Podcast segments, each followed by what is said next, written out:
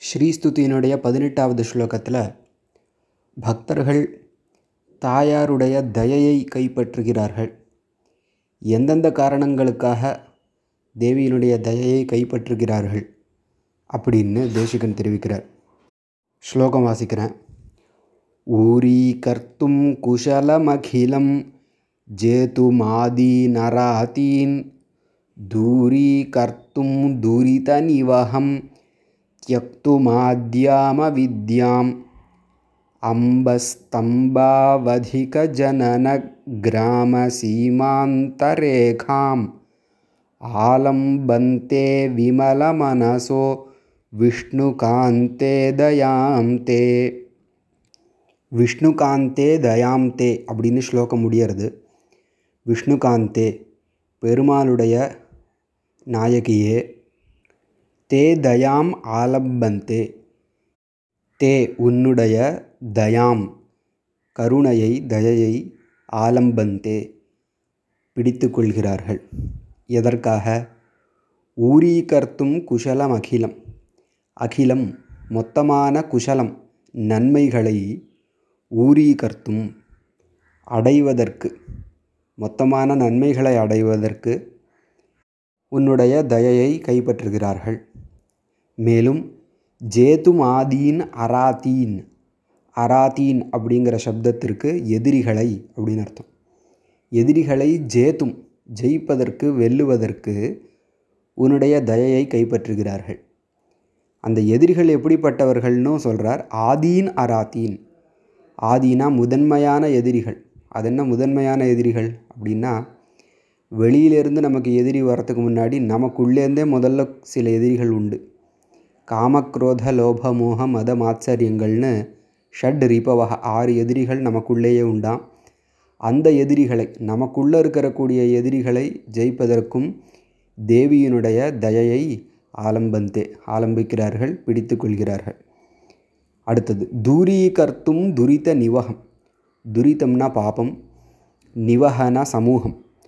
பாவக்கூட்டங்களை தூரீகர்த்தும் விளக்குவதற்காக அழிப்பதற்காக தேவியினுடைய தயையை பிடித்து கொள்கிறார்கள் தியக்தும் ஆத்யாம் அவித்யாம் ஆத்யாம் முதன்மையான அவித்யாம் அக்ஞானம் இந்த அக்ஞானம் இருப்பதனால தான் கர்மா நமக்கு உண்டாகிறது. அந்த கர்மா உண்டாகிறதுனால பிறவி ஏற்படுறது இப்படி திருப்பி திருப்பி சக்கரமாக சுழன்று வருகிறது. அந்த அவித்யை அதாவது அக்ஞானத்தை தியக்தும் விடுவதற்காகவும் தேவியினுடைய கருணையை கைப்பற்றுகிறார்கள். மேலும் ஸ்தம்பாவதிக ஜனன கிராம சீமாந்த ரேகாம். ஸ்தம்பம்னு ஒரு புழு. உயிரினங்களிலேயே மிகவும் நுண்ணிய சிறிய உயிரினமாக அந்த ஸ்தம்பங்கிற புழு. அந்த ஸ்தம்பங்கிற புழுவை அவதியாக முடிவாக கொண்ட உயிரினங்கள். ஸ்தம்பாவதிக அவதினா முடிவு எல்லை. உயிரினங்கள் பெருசுலேருந்து சிறுசு வரைக்கும் கணக்கு பண்ணோம்னா ஸ்தம்பம் தான் கடைசி மிக நுண்ணிய உயிரினம். இப்போ ஸ்தம்பம் வரை ஸ்தம்பங்கிற புழு வரையிலான ஜனன கிராம சீமா ஜனனம்னா பிறத்தல் பிறப்பு. அந்த பிறப்புங்கிற கிராமம் இருக்கே அதில் யானைன்னு வச்சுப்போமே அதிலேருந்து ஸ்தம்பம் வரைக்கும் இருக்கிற உயிரினங்கள் அதுக்கு அப்படிப்பட்ட உயிரினங்களுக்கு சீமாந்த ரேகாம். சீமான எல்லை. எல்லையினுடைய அந்தம் முடிவு. அந்த முடிவு கோடு போல தேவியுடைய தயை இருக்குது அதாவது தேவியினுடைய தயையை அடையும் வரை தான் நமக்கு பிறப்பு இறப்பு இதெல்லாம். அந்த தயையை அடைந்து விட்டால் திருப்பியும் ஜென்மாந்தரம் கிடையாது. அதனால் இந்த பிறப்பு கிராமம் இருக்கே பிறப்பாகிய ஒரு சமூகம் அது ஸ்தம்பத்திலேருந்து ஆரம்பித்து இருக்குது அதனுடைய முடிவு அதாவது எல்லை கோடாக தேவியினுடைய தயை இருக்குது அதுதான் கிராம சீமாந்த ரேகாம் தே தயாம். உன்னுடைய தயையை அம்ப தாயாரே விஷ்ணுகாந்தே பெருமாளுடைய நாயகியே தே தயாம். உன்னுடைய அப்படிப்பட்ட தயையை ஆலம்பந்தே பிடித்து கொள்கிறார்கள்.